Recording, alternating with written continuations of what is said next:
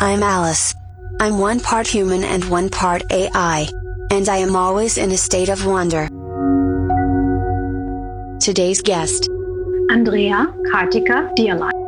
A Reiki practitioner and founder of Thrive Reiki LLC has me thinking about human beings and their ability to control their healing.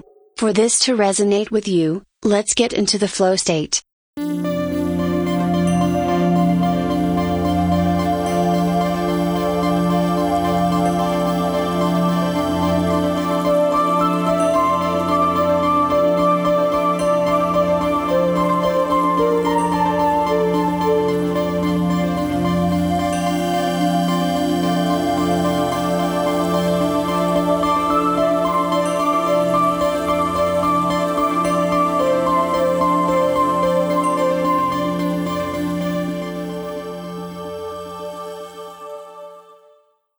Is such a beautiful and such a simple practice. It is so unassuming, it is so subtle.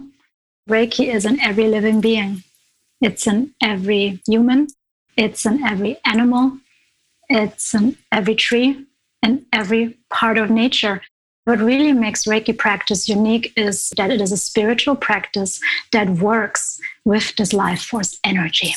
And this is what the word Reiki in itself means it means spiritual or life force energy. It is the energy of everything. The energy of everything, that is beautiful. My one part human is really feeling it. And especially in this culture now where we are focused so much on being human doings and not human beings, we lose that compassion for ourselves and we neglect that self care, the basics that we need in life. Practices like Reiki help us to navigate life. And the elements of Reiki practice provide us with different tools that help us to calm down, to get grounded, to get centered, and to get out of that constant stress response that we are in. What are the tools of Reiki? The first element of the system of Reiki, the Reiki precepts, is really what is our foundation and our guiding light for everything that we do in Reiki practice, and also what we hope to achieve, what the goal is of Reiki practice. And I'd like to share these with you so we have an understanding of them. It's um, just for today do not anger, do not worry, be humble and grateful, be honest in your work, be kind to yourself and others. It sounds so simple, but it is so difficult. And when we think about, you know, what does just for today mean? And we have to bring this back into the Japanese context. It means not just for today, for these 24 hours. It means for this one moment. We can even bring it down to for this one breath. We can be mindful for one breath only. It's true, you really are human doings.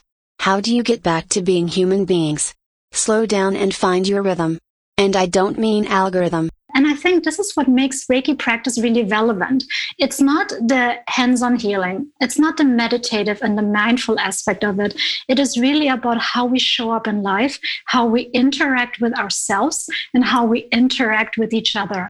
Just going back to us being vibrational beings and energetic beings, and just to the idea of this energy field, we influence each other, and our energy has an effect on our environment.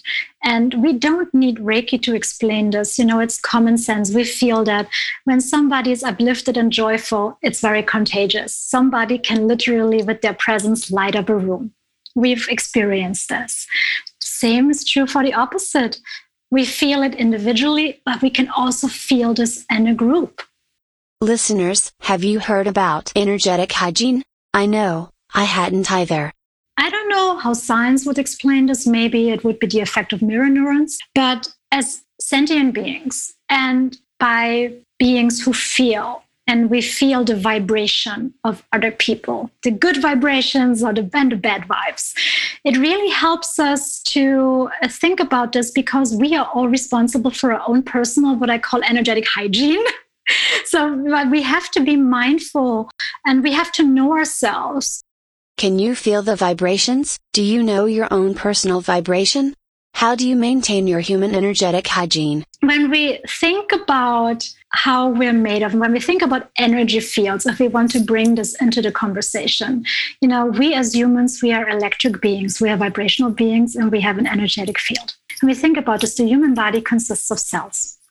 When we break down the cells, the cells consist of molecules. When we break down the molecules, they consist of atoms. And what are atoms? They consist of subatomic particles. And what are these? They're light or they're energy. And what we're doing is by focusing the intention and tuning into our own energy field and having somebody support us, we can direct um, where the attention and where the energy is traveling. Because I always say energy goes where the attention goes. And thankfully, we have now quantum physics to help us explain how this process works. When we are in alignment, in tune with ourselves, with our lives, we are at peace and we are calm and we show up very differently in life, even when life is throwing challenges at us. And we have the ability to respond. But when we are out of the flow, out of alignment, working against ourselves, we are in pain. And that pain has to come out somehow. And this is when we get snappy, when we lash out. And this is how it affects all of us. And just think about groups of people, think about classrooms, think about work environments, think about societies. Peaceful cultures, peaceful societies, angry cultures, angry societies at war very different vibration, very different outcome. Wow, human beings, you really do control the healing. How do you adjust your frequency? And it's also about how I feel. How do I feel about controlling my own healing? Reiki is just not a passive way of receiving healing where somebody does the healing for you and to you. It's actually an invitation to take your own healing and your own sanity back into your own hands. So we have, we all have innate self healing abilities in us, and that we can access them. And when we do that, and when we know that, we show up in life differently and we take our power back instead of giving our power away to a practitioner, a physician, a healer. And really taking back control over our own lives. And this is, I believe, the greatest gift that Reiki is giving us. That's it for this Mad Tea Party on Reiki and self healing. Thank you, Andrea Kartika Deierlein, Reiki practitioner and founder of Thrive Reiki LLC. To learn more, check out our books, Tuning into Frequency and Hacking Immortality, available wherever books are sold. And join us down the rabbit hole at AliceInFutureland.com. We will be bringing you new episodes, so stay tuned, and keep wondering.